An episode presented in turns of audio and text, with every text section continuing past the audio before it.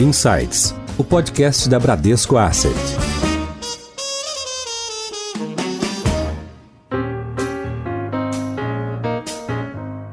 Olá, bem-vindos a mais um episódio do Insights, o seu podcast semanal da Bradesco Asset. Eu sou a Priscila Forbes e hoje nós vamos falar sobre os desafios que a nossa economia está enfrentando. Ao mesmo tempo em que vemos a dívida pública crescer, o agravamento da pandemia e as medidas restritivas aumentam a necessidade do retorno do auxílio emergencial para a parcela mais vulnerável da população.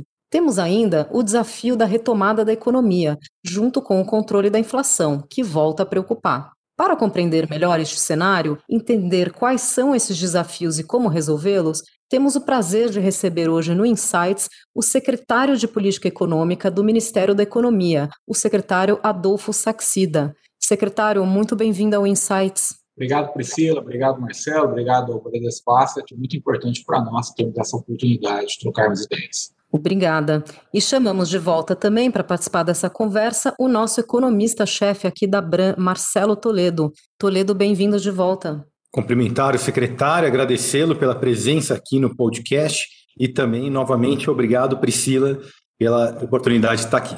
Secretário, a gente tem uma tradição aqui no Insights de explicar um pouco para os ouvintes sobre as, as atribuições, né, da casa representada pelo convidado, que no seu caso, a Secretaria de Política Econômica do Ministério da Economia. Você poderia compartilhar com os nossos ouvintes quais são as atribuições da Secretaria de Política Econômica? A Secretaria de Política Econômica ela é dividida em cinco grandes áreas: política micro, política macro, política fiscal, política agrícola e direito econômico. Nós temos prerrogativas legais sobre mercado de capital, mercado de crédito, previdência complementar, mercado de seguros. Temos participação importante no plano safra e a secretaria também é quem é a responsável pelas projeções oficiais do governo brasileiro, entre elas projeções de P I B e de inflação. Além disso, a secretaria tem uma parte importante de verificar os efeitos de políticas que o governo está implementando e tentando também sempre operacionalizar e melhorar a eficiência da política econômica adotada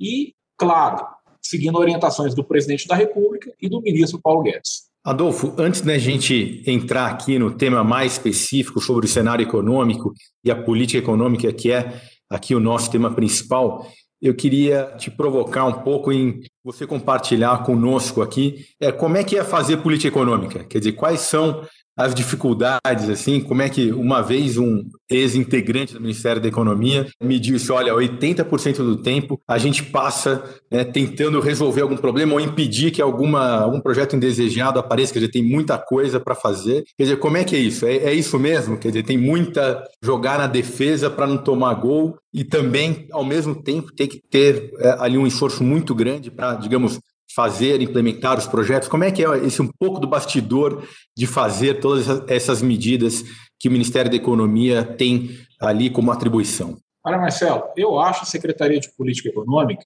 a secretaria mais nobre da, do Ministério da Economia. Não é a mais forte, ela não tem a força da Secretaria do Tesouro, não tem a força de outras secretarias, mas é a secretaria de formulação de política econômica por excelência. Então, praticamente todas as medidas de política econômica do governo passam por nós e recebem a nossa contribuição. Nesse sentido, nós temos que entender também que todo mundo quer ajudar. Agora, às vezes, as pessoas, numa boa ideia, acabam por algum equívoco ou até por não ter o conhecimento mais profundo de toda a ciência econômica, da estatística, da matemática, acabam, às vezes, querendo ajudar e o resultado não sai tão bom assim. Então, parte expressiva do trabalho da S P E é você tentando melhorar propostas econômicas que nós recebemos e alertando sobre os riscos de algumas, né? É claro, nós entendemos que as pessoas querem o melhor, mas as propostas elas têm que vir dentro de uma lógica econômica para receber o apoio aqui. Então, se por um lado é muito bacana que você tem essa oportunidade de efetivamente afetar a política econômica do país, por outro lado tem um custo que muitas vezes você tem que dizer não. Agora, Adolfo, como responsável pelas projeções macroeconômicas, como é que vocês estão vendo a evolução da atividade para esse ano e para o futuro próximo? A gente está enfrentando uma série de desafios com a pandemia, né? A questão da vacinação é, é crucial para a retomada da economia, e a gente também tem outros desafios aí na parte, como a gente comentou no início, inflacionária, e também na, na questão fiscal. Qual é a sua leitura desse cenário? Olha, é um cenário desafiador para fazer projeções no momento. Então, nós, na minha leitura, nós temos cinco fatores que estão pressionando por, pelo crescimento do P I B e dois outros que inspiram muitos cuidados. Em primeiro lugar, o carry-over para esse ano, ele veio maior do que muitos esperavam, por causa do P I B do quarto trimestre do ano passado. O efeito carry-over, que a gente poderia traduzir como carregamento, serviria como um ponto de partida para estimar o crescimento anual do P I B, partindo da premissa que o crescimento do último trimestre do ano permaneceria constante no ano seguinte. Então, o maior carry-over teríamos o maior P I B para esse ano. Além disso, o cenário internacional está muito favorável ao Brasil, seja porque você espera que o resto do mundo cresça mais, seja porque o preço das commodities está em alta, seja porque a taxa de juros internacional está em baixa. Então, o cenário internacional é favorável à economia brasileira.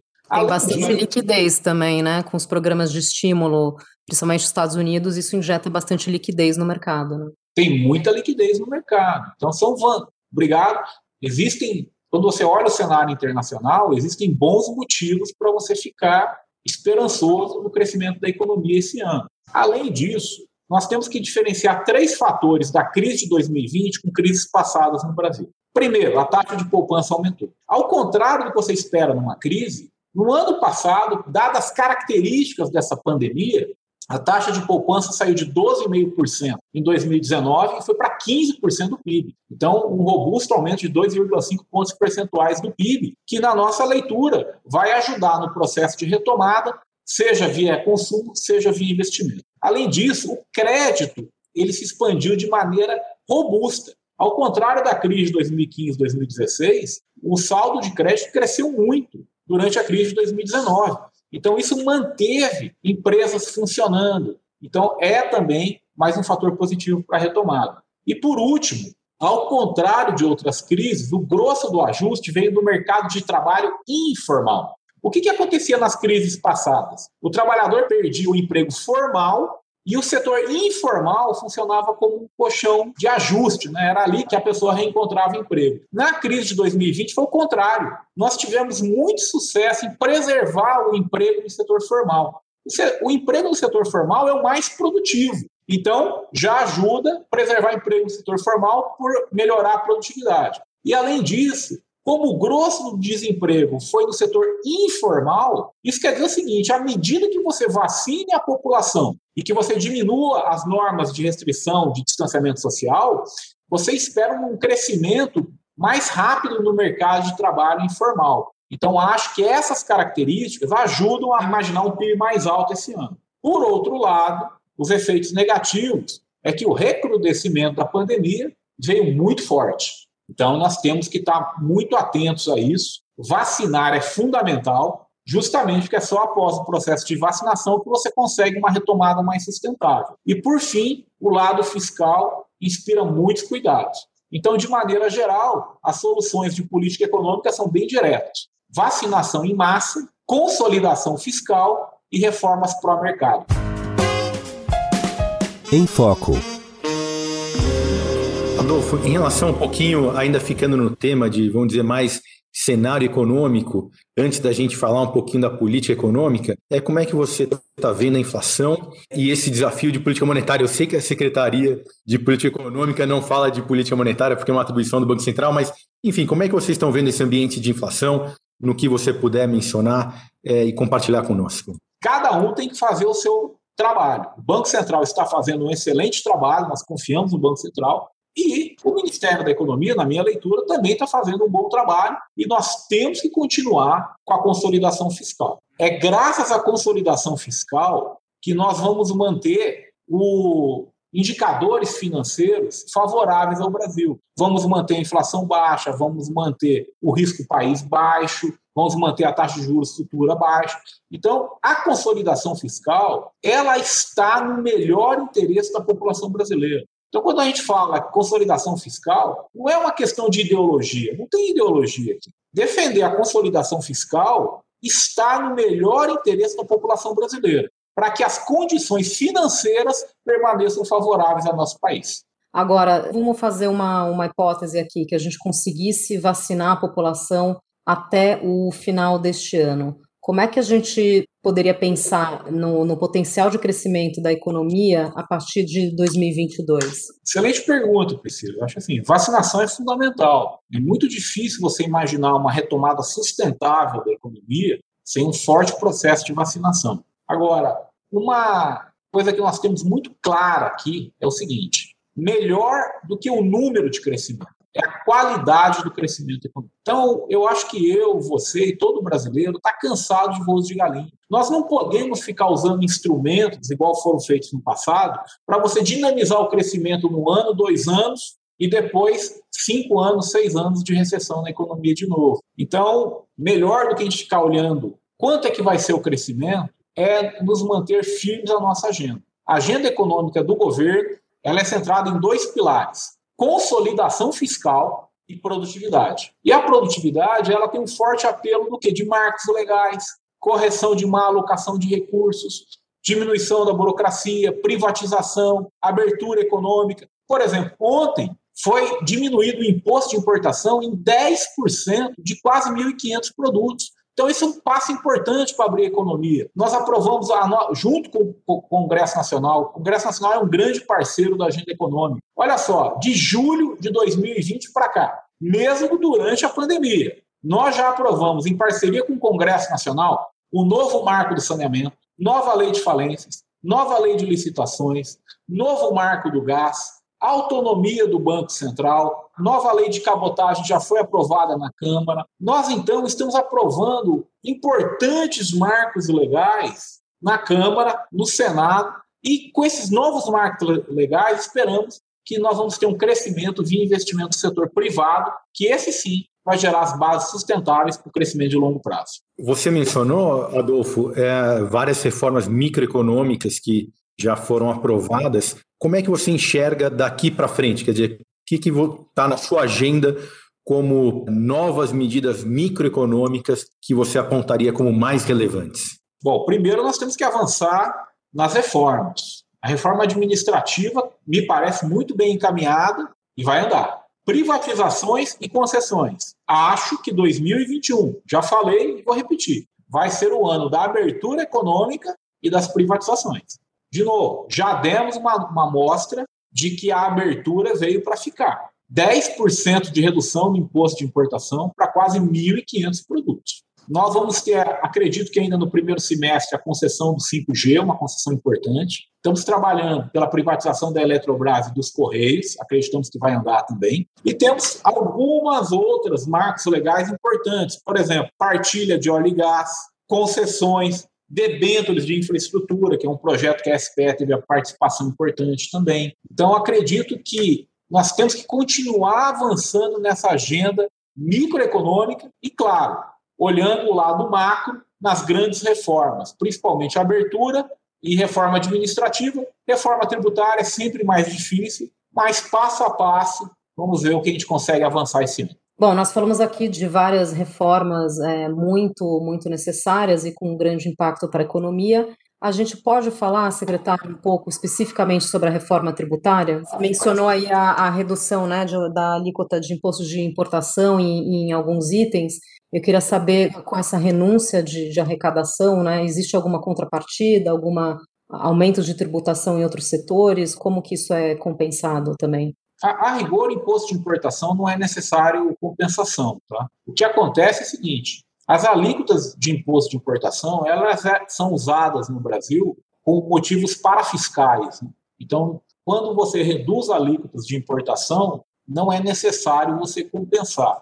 A rigor, o imposto de importação arrecada muito pouco. Tá? Isso era usado muito mais para impedir uma competição e favorecer alguns segmentos do que exatamente para fins arrecadatórios. É claro que nós respeitamos a indústria nacional, a indústria nacional está preservada. Veja, nós estamos falando de uma redução de dez por cento na alíquota. Então, uma alíquota que era de dez por cento caiu para nove por cento. Então, nós estamos fazendo um processo com previsibilidade, com respeito à indústria nacional, de maneira que todos possam se adequar. Agora, o governo Bolsonaro, o presidente Bolsonaro, foi eleito com uma agenda pró-mercado, e nós estamos tentando avançar nessa agenda. E, repito, o Congresso Nacional tem sido um grande parceiro. Sobre a reforma tributária, se você enxerga que pode ser feita em algumas etapas, né?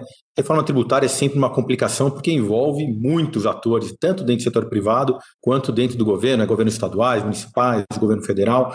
Daria para imaginar, de agora em diante, primeiro discutir talvez a unificação dos tributos federais, o que seria o I V A federal, e começar por aí? Eu gosto dessa ideia, Marcelo. Então, assim, eu entendo que algumas pessoas prefiram juntar todos os impostos federais, estaduais, municipais e fazer um grande I V A nacional. Eu entendo, eu respeito isso. Agora, é muito difícil. Eu falo que, assim, nós estamos tentando avançar juntando o P I S e COFINS. Você vê a dificuldade que é. Então, eu acredito que mais prudente do que tentar grandes reformas e ficar alguns anos sem sair do lugar, eu prefiro ir avançando aos poucos no que é possível, criando consensos. Então, se dependesse de mim, eu acho que essa estratégia que você sugeriu de ir avançando aos poucos é uma estratégia que tem apelo legislativo mais fácil. Agora, é claro, se o Congresso Nacional conseguir uma reforma maior, certamente terá o nosso apoio.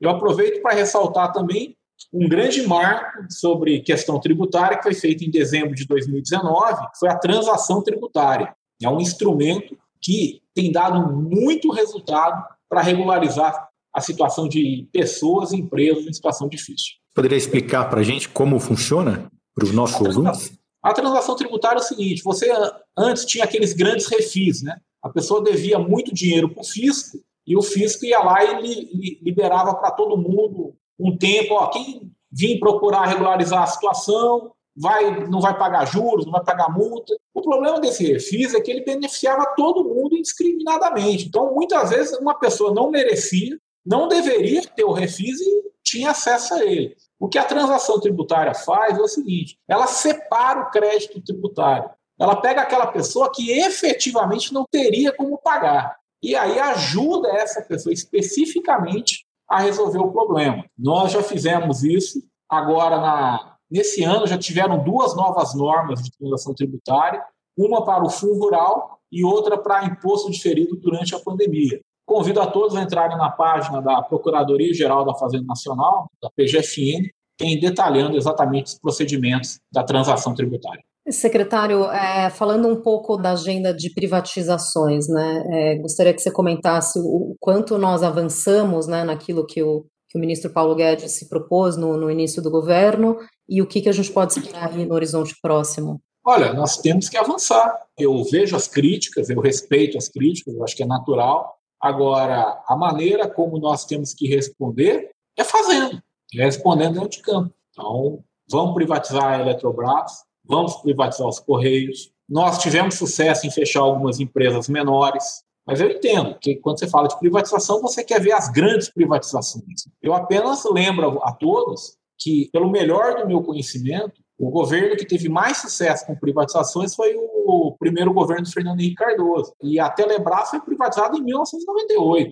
Ou seja, não foi nem no primeiro nem no segundo ano de governo. Então, um pouco de paciência, nós estamos trabalhando para isso, é um processo burocrático, demora, mas estamos convictos de que no terceiro ano do governo Bolsonaro, tenho certeza que vamos conseguir avançar e muito na agenda de privatizações esse ano. Como eu disse, eu acho que esse ano vai ser marcado por abertura econômica e privatizações. Dá para a gente estimar aqui um, um, em valores, né, o quanto que já foi privatizado? Acho que o fundamental é o seguinte: é continuarmos diminuindo o tamanho do Estado na economia, como estamos tentando fazer. B N D E S devolvendo recursos, as empresas estatais vendendo participações subsidiárias e agora avançar efetivamente para as privatizações no sentido do termo que a maior parte das pessoas entende assim. E aí é vender Eletrobras e Correios, e tenho certeza que fazendo isso estará dada a resposta à altura. E, de novo, time grande gosta de desafio.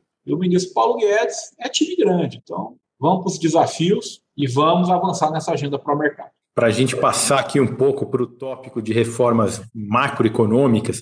Quer dizer, a gente já discutiu algumas questões que envolvem reformas macroeconômicas, mas tem uma que é particularmente importante, né, ou um conjunto, que é a reforma fiscal.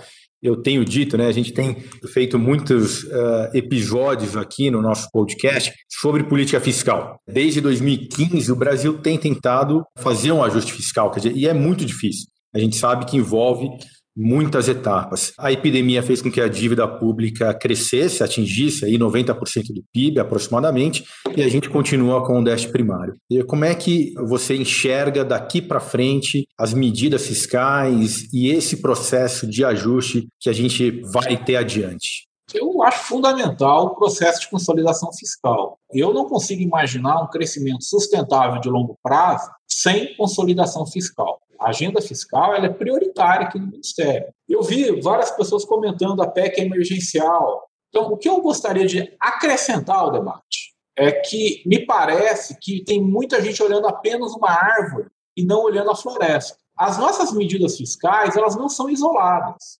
elas se interrelacionam entre si. Então, começa reforma da Previdência, depois você teve essa medida do contribuinte legal, da transação tributária, muito importante para regularizar algumas situações. No ano passado, eu vou até eu vou pegar aqui, nós aprovamos a Lei Complementar cento e setenta e três de dois mil e vinte, que é a Lei do Auxílio aos Subnacionais, que proibiu o aumento do salário do servidor público em dois mil e vinte e dois mil e vinte e um. Aprovamos a Lei Complementar cento e setenta e seis, que é a resolução do passivo da Lei Kandir, a Lei Complementar cento e setenta e oito, que é o mecanismo de ajuste para entes subnacionais e aprimoramento do regime de recuperação fiscal, a famosa Lei Mansueto. E agora, recentemente, aprovamos a Emenda Constitucional cento e nove, que é a P E C emergencial. Então, quando você olha no bojo, isso mostra toda a nossa preocupação em criar um arcabouço fiscal que aponte para uma sustentabilidade no longo prazo. Eu vejo algumas críticas, de novo, respeito às críticas, que querem que o governo economize agora. Assim, sendo muito honesto, isso não aconteceu na história brasileira. Você pega a P E C do teto, que eu acho que é uma grande avanço institucional, a P E C do teto não economizou absolutamente nada no primeiro ano. Por quê? Porque dadas as características do orçamento brasileiro, é virtualmente impossível fazer uma, uma redução de despesa de um ano para outro. Quem conhece o orçamento brasileiro sabe que as reduções de gasto elas têm que ser feitas ao longo de um ciclo de quatro, cinco anos. É aí que você consegue fazer realmente uma grande economia.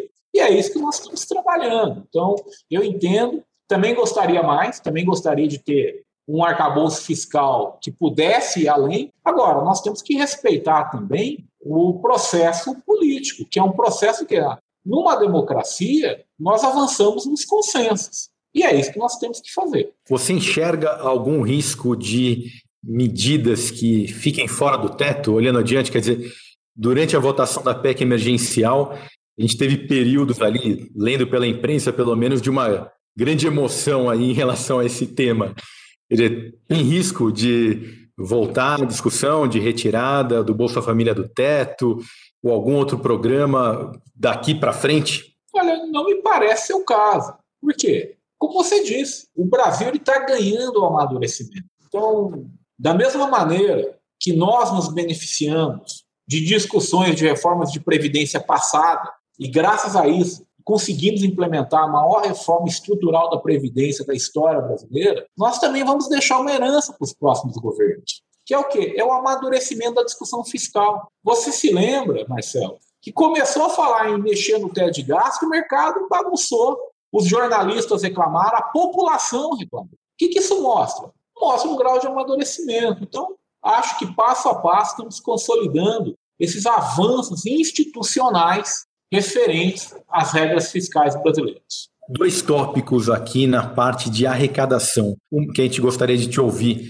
Uma delas é que a P E C emergencial aprovada agora estabeleceu um plano, né, que o governo deve enviar um plano de redução de incentivos tributários. Então, eu te pergunto se vocês já identificaram e como é que vai ser esse envio.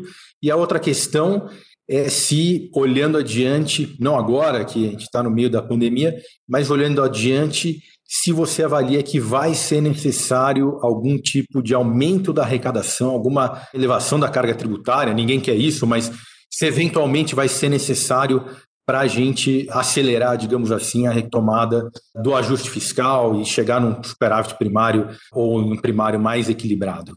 Eu, eu vou começar pela última pergunta. Não tem aumento de imposto, não tem. Isso aí é ordem expressa do presidente da República e do ministro Paulo Guedes. Então, a literatura econômica, inclusive, ela embasa a ideia de que você fazer ajuste fiscal pelo lado da redução do gasto público, a probabilidade de sucesso é maior do que fazer ajuste fiscal de aumento de tributos. Então, deixando bem claro, aumento de tributos está fora. Isso não irá acontecer neste governo. Sobre a questão do gasto tributário. O gasto tributário, de novo, nós, enquanto sociedade, temos que fazer algumas decisões, temos que fazer algumas escolhas. Mas, enquanto sociedade, nós temos que entender o seguinte, para eu dar um benefício tributário para alguém, eu tenho que cobrar mais de outra pessoa. Então, a pauta de gasto tributário, me parece que, se tem alguém recebendo benefício tributário, esse alguém tem que estar dando retorno para a sociedade. E o que nós estamos nos propondo, e aqui é a secretaria parceira da S P E C, a SECAP, é uma secretaria aqui na Fazenda que faz a avaliação das políticas públicas. E ela mostra o quê? Olha, alguns programas não são eficientes. Então, programas que não são eficientes, eu acho que nós, enquanto sociedade, devemos debatê-lo e endereçar o assunto. Será que está correto você, numa sociedade que tem tanta gente precisando de ajuda do governo, você dar um incentivo tributário para quem é rico? Será que não é melhor direcionar isso para o Bolsa Família e ajudar a população mais pobre? Essa é a discussão que passo a passo vai ser feita.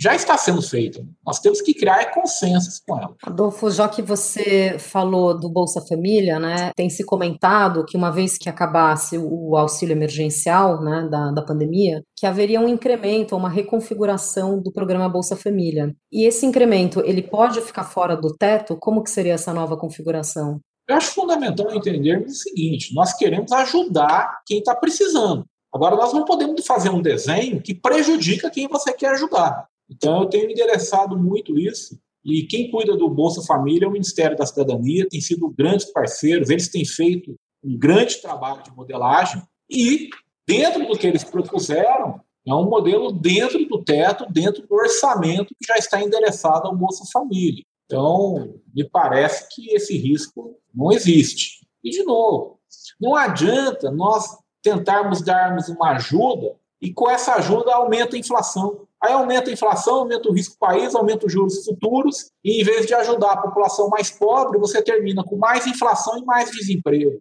Então, acredito que nós já aprendemos com experiências passadas que esse não é o caminho. Vamos fortalecer o Bolsa Família, a Cidadania. Tem projetos para isso dentro do orçamento e me parece que esse é o caminho correto. Qual outra política macroeconômica que a gente ainda não mencionou? A gente falou aqui de várias delas que você gostaria de destacar. Aqui na S P E nós trabalhamos muito para melhorar a eficiência das garantias. Nota que isso não é criar crédito artificial, não é isso. Você está melhorando a eficiência de uma garantia. Quando você melhora a eficiência de uma garantia, é natural que o crédito cresça. Por quê? Porque você pode usar a garantia de maneira mais eficiente. Então, é uma agenda importante para nós, temos trabalhado nela. Temos trabalhado também em correções de má alocação de recursos. Existem algumas políticas que são claras, que me parecem podem ser aprimoradas. Então, temos trabalho sobre isso também. E temos pautas assim ambiciosas, né?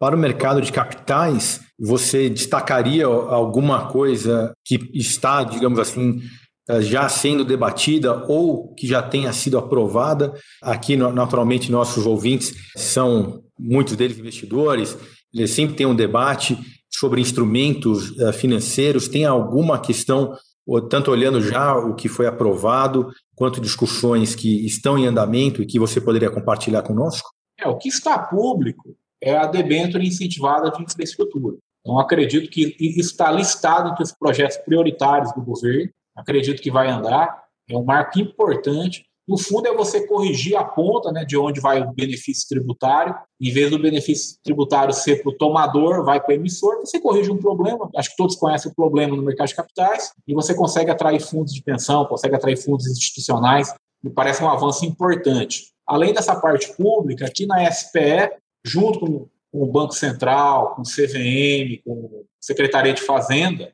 nós temos o I M K, né, que é o Instituto Mercado de Capitais, onde nós ouvimos o mercado, e aqui é um grande fórum de discussões de como melhorar alguns produtos. Vamos, vamos aguardar, eu acredito aí que em alguns meses nós vamos conseguir trazer a público alguns deles.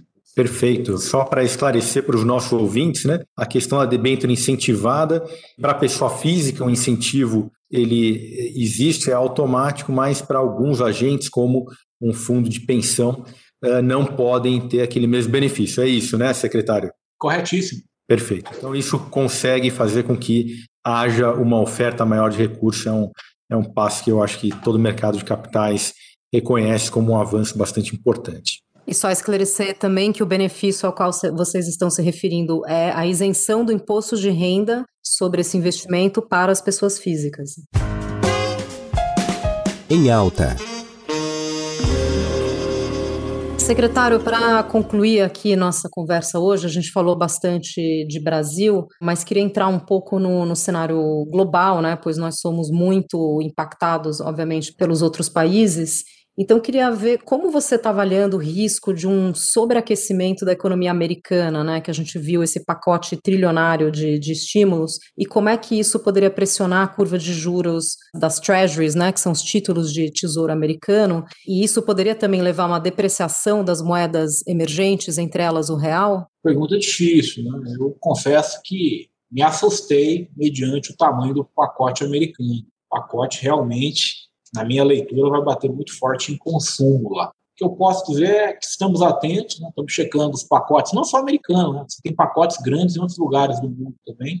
E, de novo, nós não podemos cometer erros que ocorreram no passado. Então, uma coisa que nos preocupa muito é o que aconteceu ali na década de oitenta, aquele comecinho, né? Que acaba que você pode ter um aumento de juros internacionais e isso nos colocaria numa situação delicada. Então, agora o que eu posso adiantar para os ouvintes é o seguinte: os grandes problemas brasileiros são do Brasil. Então, essa é a boa e a má notícia ao mesmo tempo. Nós só dependemos de nós também. É por isso que é tão importante avançarmos na agenda de consolidação fiscal. Porque quanto mais sólido for o lado fiscal brasileiro, menos nós vamos estar sujeitos a alguns choques internacionais. A mesma coisa a agenda de produtividade. Quanto mais sólido for o arcabouço institucional, os marcos legais, a segurança jurídica no Brasil, mais propensos investidores vão estar a vir para o Brasil cobrando prêmios menores. Então é isso, é fazer o nosso dever de casa e, no momento, o cenário internacional é favorável ao Brasil. Vamos aproveitá-lo. Perfeito, secretário. Você quer deixar uma mensagem aqui para os ouvintes do Insights? Quero deixar uma mensagem filosófica para todos, né? Muito tempo atrás eu vi um filme horroroso. O filme era o seguinte: era uma mulher que ia entrar no metrô e o metrô saía e deixava ela para trás. Aí o filme recomeçava e a mesma mulher ia entrar no metrô e dessa vez ela entrava no metrô. Então a história do filme era a mulher que perdeu o metrô com a mulher que entrou no metrô.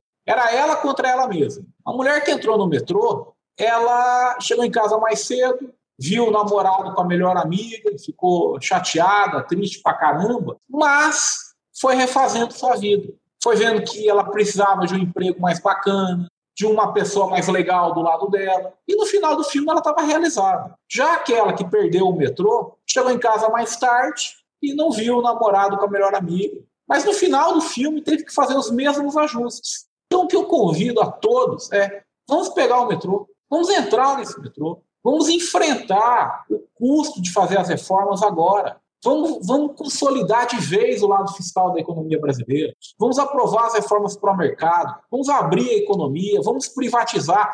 Vamos lançar as bases para um crescimento sustentável de longo prazo. Seu guia. Para encerrar, a gente tem uma tradição aqui no, no Insights que a gente sempre pede para o convidado alguma dica de leitura. Se você puder compartilhar conosco. Eu sou muito fã do C S Lewis. A literatura que o grosso das pessoas conhecem é o Leão, a Fada, sei lá, aquele filme que... Nárnia, Contos de Nárnia. Uhum. Mas o que eu gostaria de recomendar dele são as cartas de um diabo a seu jovem aprendiz. me fez muito bem ler esse livro e aproveito e deixo outro aqui. Eu sou católico, tive a oportunidade de ler o Diário de Santa Irmã Faustina, o que me fez muito bem. Então, deixo essas duas dicas aí. E agora, passando a bola para o Marcelo Toledo. Marcelo, compartilha com os ouvintes também uma dica sua de leitura? Eu vou seguir o secretário Adolfo, então, e dar uma dica de um livro que não seja de economia. Minha dica é um, cem Melhores Contos Brasileiros do Século, um livro, obviamente, de contos é, de vários autores brasileiros e que eu acho que tem um pouco ali para cada um se encontrar com um conto bacana. Muito bom. Nós conversamos hoje com o secretário de Política Econômica do Ministério da Economia, Adolfo Sachsida. Secretário, muito obrigada pela sua participação aqui no Insights. Eu agradeço, foi um tremendo prazer. Convido vocês, quando estiverem em Brasília, venham tomar um café aqui na Secretaria de Política Econômica. Com prazer.